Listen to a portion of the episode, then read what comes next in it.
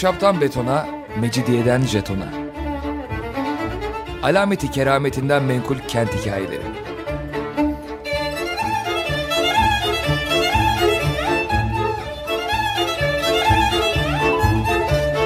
Hazırlayan ve sunan Pınar Erkan.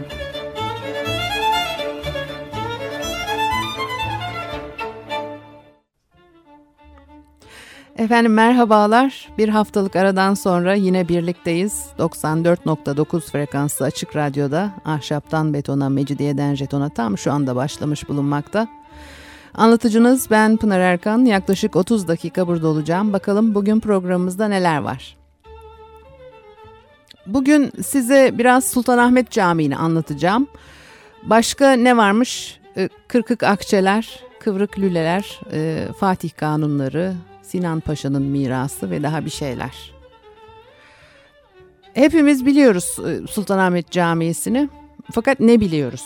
E, Selahattin Camii ne koşullarda inşa ediliyor? En basit temel bilgileri aktarmak için biraz bir şeyler söyleyeceğim ama e, çevremizdeki yapılarla ilgili fikir sahibi olmamız lazım. Fikir sahibi olmak bir binaya bakıp ay hiç güzel değil, çok çirkin veya hiçbir özelliği yok, beton yığını işte veya ih cami işte ne olacak demek değil. Biraz tarih bilmek gerekiyor, biraz memleketini tanımak gerekiyor, biraz dünya tarihini bilmek gerekiyor. Biraz da galiba basiret ve sağdu, sağduyu sahibi olmak gerekiyor. Çünkü onlar her yerdeler ve farkında olmasak da bizde bir iz bırakıyorlar. Bu yapıların arasında yaşarken elbette bize katışıyorlar, kişiliğimizi biçimliyorlar. Tıpkı yelin kayaya etkisi gibi farkına varmadan biçimlenirsiniz. Ruhsal ve bedensel sağlığınızı etkileyen unsurlar arasındadır yapılar. Yapılar tek başlarına var olmazlar. İnsanlarla iç içe geçmiş ilişkiler içindedir yapılandırılmış çevremiz. Bizi birebir etkiler. Zaten mimarlık da budur. Eğer insanların yaşamında birincil derecede etkili olmasaydı içinde yaşanılan yapılandırılmış çevre mimarlık diye bir şey olmazdı. Yapılandırılmış çevre biraz süslü bir laf ama mimarlık sadece binalardan ibaret değil ya. İnsan eliyle biçimlendirilmiş çevremizi anlatmak için bulabildiğim en kısa ifade bu. Yıllar sonra İngiltere'de okurken Ummanlı genç bir çocuk bana sürekli İstanbul'la ilgili sorular soruyordu. Ummanlı bir çocuğun Rüstem Paşa Camii'ndeki çimiler, e, çinileri anlatması, Sultanahmet Camii'sinin minarelerini sayması beni son derece şaşırtmıştı. Çünkü bir İstanbul çocuğuydum ama e, Rüstem Paşa Camii'sini bilmiyordum. Mimarlık eğitimim sırasında da camilerle fazla haşır neşir olamadım maalesef. Çünkü Türkiye'deki bir okuldan mezun değilim. İngiliz sisteminde Batı mimarlığını temel alan bir programla okuyarak mimar çıktım. Ne zaman İstanbul'da yüksek lisansa başladım. Camilerle, e, İslam mimarlığıyla ilgili ön yargılarımı işte o zaman kırdım. Herhalde birçok camide inceleme yaparken karşılaştığım sevimli hocalar da içimi gevşetmiştir biraz. Yani zihniyetle ilgili fikrim değişmedi ama camiler başka. Tabii ayaklanıp kaçacak halleri yok bu tür adamlardan ve bu zihniyetten. Bir taraftan cami ve külliyelerin tarihsel gelişimini öğrenirken bir yandan da birçok camide e, çok keyifli e, saatler geçirdim beklenmedik bir şekilde. E, Tophane'deki Kılıç Ali Paşa Camii ile Üsküdar'daki Mihrimah Sultan Camii en sevdiğim iki camidir. İkisinin de avluları sakin birkaç dakika geçirmek için idealdir. Eski İstanbul'un havasını koklayabilirsiniz buralarda. Şimdi camiler sadece ibadet edilen yerler olarak kullanılıyorsa da geçmişte bundan ibaret değildi bu yapıların işlevi. Külliyeler özellikle çarşıları, imaretleri, hamamları, hastaneleri vesaireleriyle elbette ki insanların sosyalleştiği ve e, toplumsallaşmanın gereklerini yerine getirebildikleri mekanlardandı. İnsanlar sadece namaza gitmiyorlardı buralarda şimdi olduğu gibi. Mimar bakışını kazandıktan sonra barıştım camilerle. Bazı şeyleri daha doğru değerlendirebilmek için kişisel önyargılardan kurtulmak şart. Kişisel travmalardan yola çıkarak memleket meselesi değerlendirmeye kalkışırsanız her seferinde çuvallıyorsunuz. Tarih bunun örnekleriyle dolu. Ee, Sultanahmet Meydanı tarihi yarımada dediğimiz bölgenin batı ucu. Burası İstanbul'un en eski bölgesi. İstanbul'un çekirdeği burası. Bunu bir anlık düşünün isterseniz. İstanbul diye bir şey yokken efsanevi Bizans burada iki kenti, e, ilk kenti e, kuruyor. Pagan İstanbul'un Akropolis'i Topkapı Sarayı'nın bulunduğu tepedeydi. Akropolis eski Yunan kentlerinde tapınakları ve benzeri çok önemli yapıları inşa ettikleri yer. Akropol e, kentin en yüksek yerinde olur. Bir de akroter var ama o onun konumuzla alakası yok. O binaların tepesinde olan bir şey. Onu geçiyoruz o nedenle. O Akropolis'ten bugüne bir taş dahi kalmamıştır. Ancak İstanbul e, çok eski devirlerden beri büyük imparatorlukların başkenti olduğundan burası o devletlerin merkezi olarak e, tasarlanmıştır. Bunun en iyi anlatan da milyon taşı. E, Doğu Roma İmparatorluğu'nun başkentiyken milyon taşının bulunduğu yer dünyanın başlangıcıydı. Yani sıfır noktası milyon taşıdır. Orada duruyor. Gidin bakın kentin ana caddesi buradan başlardı belirli meydanlarda çatallara ayrılarak e, sur kapılarına varırdı. Oralardan da dünyanın dört bucağına dağılıyor. Bu çatallar Y harfine benzer. Ama yol Y'nin alt kısmı tabanıdır ve Sultanahmet'ten başlar. İki çatal uçta Edirne Kapı ve Yedikule kapılarına uzanıyor.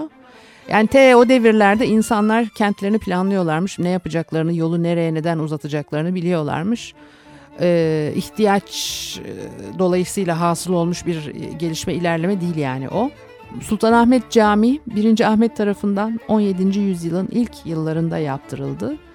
1. Ahmet 14 yaşında 14. Osmanlı padişahı olarak tahta çıktı. 14 yıl sonra da öldü. Ne enteresan değil mi? Sultanahmet Camii e, dünyadaki tek altı minareli cami sadece sultanlar birden fazla e, minareli cami yaptırabilirlerdi. Bunlara sultanın e, çoğulu olan Selahattin denirdi. Mekke'de bir tane daha altı minareli cami varmış ama bu yapılınca ona yedinci minare ekletilmiş. Birinci Ahmet çok dindar. Yazlık kasırlarına mescitler, camiler yaptırıyor. Dini günlerde başına peygamberin ayağı şeklinde bir sorguç takarak halka görünüyor. Putlara, tasvirlere hiç e, tahammülü yok. En büyük arzusu Ayasofya'yı geride bırakacak bir cami inşa ettirmek. Sarayın ileri gelenleri uzun uzun bunu nereye yaptırsak diye başlarını iki ellerin arasına alıp düşünmüşler. Padişaha e, nereyi önerseler beğenmezmiş. İstanbul Yeditepe üzerinde kurulmamış mıydı?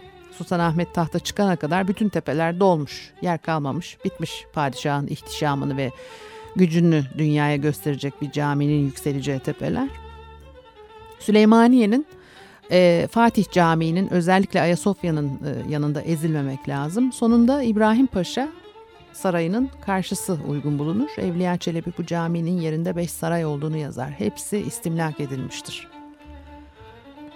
Yeni yapılacak caminin inşası Ser Mimarı Hassa Mehmet Ağa'ya havale edilmişti. Mehmet Ağa musiki şinaslıkta, sedefkarlıkta ve mimarlıkta tanınmış bir sanatkar idi e, Mimar Sinan'ın okulundan yetişmiş Sedefkar Mehmet Ağa. Rumeli'den devşirme olarak getiriliyor. Sarayda 6 yıl acemi olan olarak e, bulunmuş. Mehmet Ağa günün birinde has bahçede acemi olanlardan birinin bir e, müzik aleti çaldığını görmüş. Arkadaşları da bu çocuğun etrafına toplanmışlarmış. Heyecana gelen Mehmet bu aleti öğrenmek istemiş ve kısa zamanda iyi bir müzisyen olmuş. Bir gece rüyasında çevresini birçok çalgıcının sardığını görmüş. Ertesi gün rüyasını Ermiş birine anlatıyor. Rüyayı yorumlayan Ermiş de bu zevk ve sefa müziğini bırakmasını öğütlüyor kendisine. Ee, çok sofuymuş ve batıl takıntıları varmış Mehmet'in. Hem müziği bırakmış, çalgısını da yere atıp kırmış, bin parçaya bölmüş. Bir süre sonra bir sınava giriyor bir tahta parçasına şuraya çekiçle vur diye işaret ediyorlar. O da vuruyor. Müzik aleti çala çala parmakları hünerli hale gelmiş ama ben buradaki kerameti gene de anlayamadım. Çok melodik vurdu herhalde. Bu çocuk pek yetenekli mimar olsun demişler. O da koşmuş kendine müziği bırakmasını öğütleyen şeyhine akıl danışmış. Şeyh başını iki eli arasına alıp uzun uzun düşünmüş. Acaba Mehmet mimar olsun mu olmasın mı diye. Neyse Mehmet'in şeyhi ona birçok önemli dini binalar yapacağını da haber vermiş. Böylece Mehmet mimarlık mesleğine girmiş. O yıllarda Mimar Sinan henüz sağ, çırakların çalıştığı saray atölyelerini sık sık geziyor. Mehmet'in yeteneklerini fark etmiş ve bir sanat yapıtı üretip padişaha sunmasını söylemiş. Mehmet de pek sevinip çok zarif, sedef kakmalı bir rahle hazırlamış Bunu padişahın silahları Ahmet Paşa ile padişaha yolluyor. Karşılık olarak Babı Hümayun e, muhafızlığına atanıyor. İki yıl sonra müfettişliğe yükselip Mısır, Arabistan ve Makedonya'ya e, gönderiliyor. Böylece bu memleketlerdeki anıtları inceleme olanağı bulmuştur. Zaman geçiyor, hasta mimarbaşı oluyor filan. Ee, şey, hikayeler var camiyle ilgili onlara geçmeden önce bir ara verelim ondan sonra devam edelim.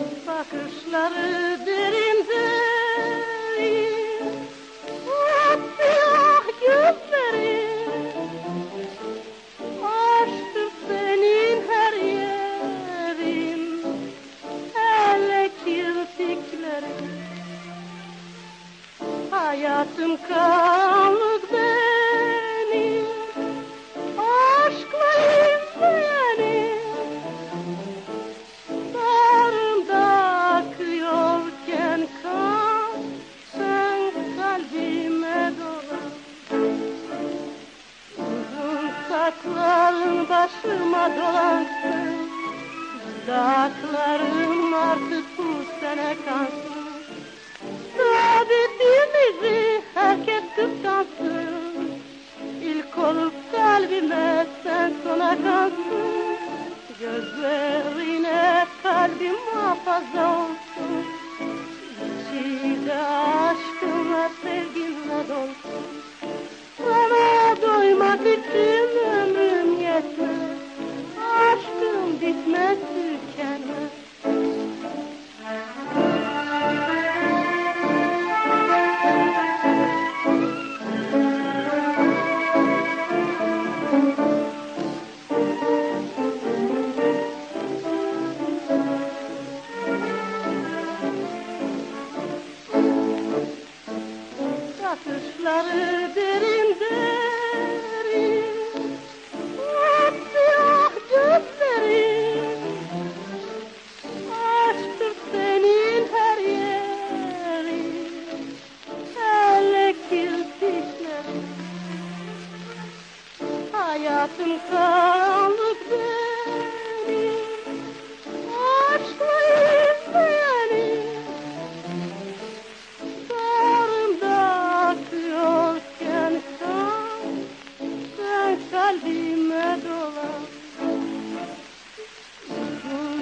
Toprağım basıma bulasın Dudaklarım artık bu sene kalsın. Saadetimizi herkes kutlansın. İlk olup kalbime sen sonacaksın Gözlerine kalbim muhafaza olsun. İçinde aşkınla sevginle dolsun. Sana doymak için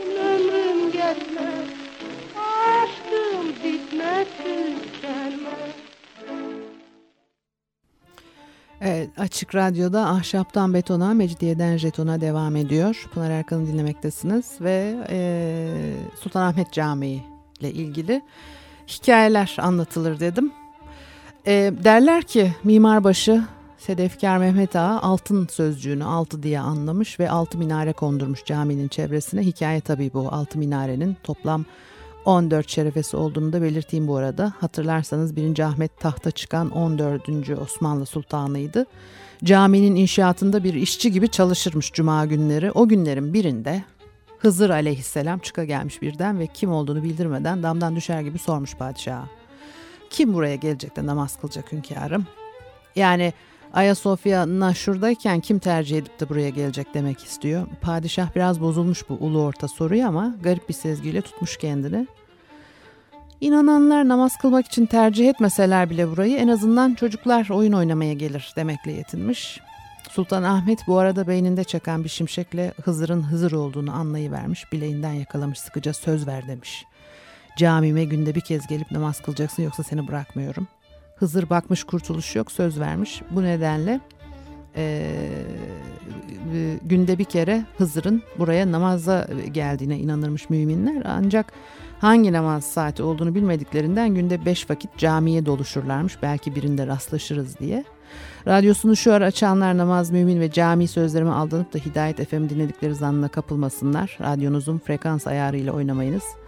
Zaten Hızır Sultanahmet civarından pek ayrılmazmış e, görünüşe göre. Ayasofya ile de ilgili efsaneleri var. Kubbenin tam altında namaz kılarmış filan. Kanuni ile kayıya biniyorlar. Şişhane'de iniyorlar. Ayasofya efsanelerini anlatırken belki ondan da bahsederiz bir gün. Sultanahmet Camii içindeki çinileriyle ün salmıştır. Mimari bakımdan o kadar parlak bulunmaz. Dört yarım kubbeli merkezi plan uygulanmıştır burada. Sinan daha önce Şehzade Dami, e, Camii'nde uygulamıştı bu plan tipini. Ve Mehmet Ağa'nın Sinan'a yeni bir şey kattığını söyleyemiyoruz buna karşılık. İçi İznik'in e, son parlak dönemlerinin çiçek ve ağaç motifli çok güzel çinileriyle süslüdür. E, işte 260 pencereden süzülen ışıkla mavi ve turkuaz rengi çiniler aydınlanıyorlar. Bu renklerin yaptığı etkiden dolayı yabancılar Mavi Camii, Blue Mosque olarak e, tanıyorlar Sultanahmet Camii'ni. Şimdi e, e, Sultanahmet'le ilgili bir önemli bilgi aktarabilirim herhalde burada. O zamana kadar tahta geçiş Fatih kanunlarıyla oluyordu. Buna göre padişah kardeşlerini öldürebiliyordu. Ahmet'in getirdiği kurala göre ise hanedanın en yaşlısı tahta geçme hakkına sahiptir. Böylece kardeşlerin öldürülmesi adeti de son buldu. Şimdi kanunlar e, 1. Ahmet tarafından değiştirilince şehzadelerin yaşamları da değişti. Eskiden yöneticiliği öğrenmesi için Sancak Bey'i yapılan savaşçı şehzadeler yerine süzgün ve hastalıklı şehzade tipi, e, tipi çıktı ortaya. Eski cengaver padişahların devri böylece kapanır zaten. İmparatorluk bu sıralar olabileceği kadar genişlemiş. Fütuhata dayalı sistem bu zamandan sonra temel varlık sistemi olmaktan çıkıyor. Ve Ahmet'in kendi de savaşçı değilmiş zaten. İmparatorluğun sınırlarını genişletmek için hiçbir sefere çıkmamasına karşın bu camiyi yaptırıyor. Şimdi e, bu Osmanlı geleneklerine ters düşmekte. Çünkü bu tür cami ve külliyelerin giderleri çok büyük ve fetihlerden elde edilen ganimetlerle çıkıyor masrafları. Şeyhülislam, e, mollalar, şeyhler filan uyarıyorlar sultanı. Yapmayın böyle bu uygun değil diye ama o aldırmıyor. Bu yüzden camiye zındığın camisi de denilirmiş. Halbuki Ahmet dindar bir sultan. Bir de dönemin gezginleri halkın e, bu durumu protesto etmek için bu camiye namaza gitmediğini de söylüyorlar. E, bunlar da hikaye işte. Gezginlerden e, biri Grelo 17. yüzyılda Fransız maliyesini düze çıkaran devlet bakanı Colbert ile bir söyleşi yapmış. Colbert Fransa'nın Avrupa'da çok güçlü bir konuma gelmesinde de etkili. Bakan Grelo'ya soruyor İstanbul çok güçlü fırtınaları açıktır. Caminin o yüksek çok yüksek minareleri sıklıkla yıkılmaz mı ki diye ve Grelo cevap verir.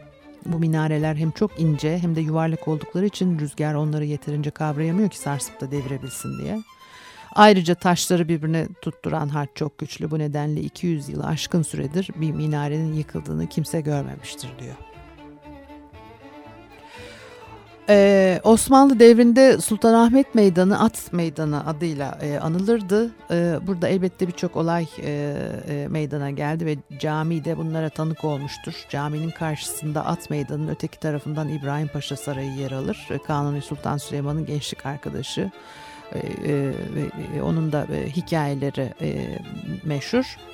Ee, şimdi birkaç yıl geriye dönersek Sultan Süleyman Süleymaniye Şehzade camilerini inşa ettirmiş. Daha birçok vakıf yapılarını da inşa ettirmiş ama son yıllarında gider geliri aşmaya başlıyor ve Ziget var seferi için sarayın bazı altın ve gümüş eşyası da e, darphanede bozulmuş.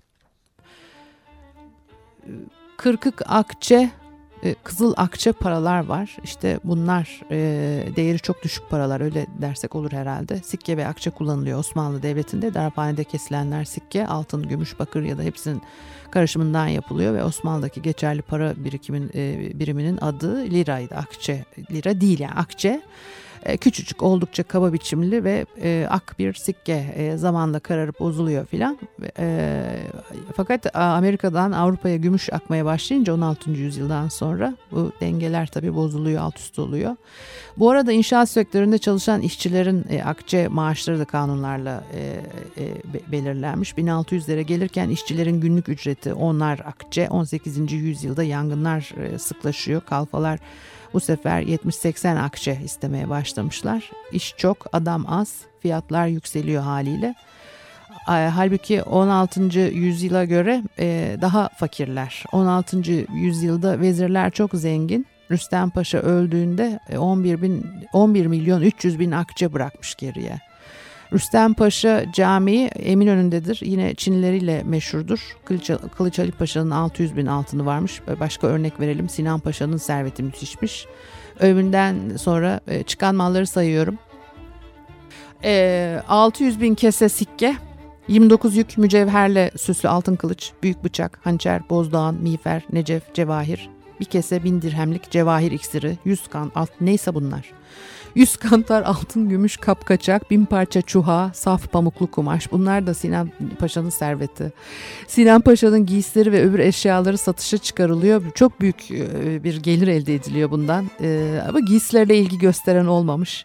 O dönemde Selanik'i diyor ki bir endam olmayla çendan baha etmedi. Alanlara dahi hayır etmedi diyor. Yani çipsizmiş ki o kadar para etmedi diyor. İstanbul içinde özellikle Süleymaniye, Ayasofya ve Edirne kapı semtlerinde vezirlerin ve kazaskerlerin e, sarayları var. E, e, en önemli yapılar camilerle medreseler. Bunların etrafına bahçe içinde evler e, toplanmış. Bahçeler çeşmelerden akan fazla sularla sulanırmış ve Sultan Süleyman çeşme suyunu getiriyordu. Biraz e, e, su sıkıntısı azalıyor. Bazı kişilerin özel çeşme yaptırmasına izin verilmesi bir takım yolsuzluklara neden oluyor. Bazı kişiler hayrat olsun diye çeşmeyi yaptırdıktan sonra suyu alıp evlerindeki hamam ve e, şadırvanda kullanırlarmış. Bu tür işlere e, kazasker, Galata emini, defterdar vesaire gibi devletin üst düzey görevlileri de cesaret edince bu şikayet ediliyor. Örneğin 18. yüzyılda bu devlet görevlilerinin hakkında soruşturma açılıyor filan. O devirde e, su künklerinin geçtiği yerlere ağaç dikmeyi, ev kurmayı da yasak etmişler. Belediye, sağlık ve inşaat işlerine İstanbul Kadısı ile Mimarbaşı e, bakmakta. E, surlar ve kaldırımlar e, korunuyor. Surların üzerine ve çevresine ev yapmak e, yasak. Yapılırsa yıkılıyor. Evler surlardan en az 4 arşın ötede olmalı. 4 arşın komik bir rakam aslında 3-4 metre gibi bir şeye denk geliyor olmalı. Yol için bırakılıyormuş herhalde. Surların çevresinde bir şey gelmeyecek açık olacak duvarlar. Yangından dolayı önlemler alınıyor. Örneğin saçaklı ahşap ev pek istenmezdi. Yola fazla uzanan cumba türü çıkıntılar mimarbaşı tarafından yıktırılıyor. E, yolları geniş tutmaya güya gayret etmişler. Halbuki işte İstanbul'un en bilindik e, kent dokusunu oluşturan çıkmaz sokaklar ve çok dar yollar var tabii ki. E, yangınların çoğu bacalardan çıkıyor. Hükümet bunu mimarların bilgisizliğinden kaynaklandığına karar veriyor ve bilirse kim yapmış yangın çıkan evi mimarı mesleğinden men ediyor filan. Halk da üstüne düşeni yapacak bu arada. Mahallede yangın olduğunda herkes çarçabuk evinin üzerine çıkabilsin diye bir merdiven bir, bir fıçı suyun hazır bulunması şart. Yeniçeriler yetişene kadar çevredekiler bunlarla yangını söndürecek. Ee, bugünlük de bu kadarmış. Bana ulaşabileceğiniz elektrik, elektronik posta adresini söylüyorum. pinarerkan.yahoo.co.uk pinarerkan.yahoo.co.uk Haftaya görüşmek üzere, hoşçakalın.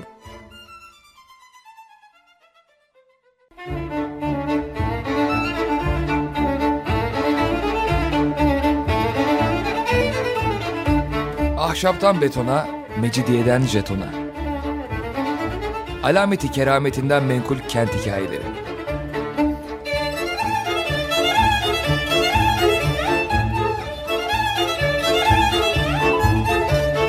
Hazırlayan ve sunan Pınar Erkan.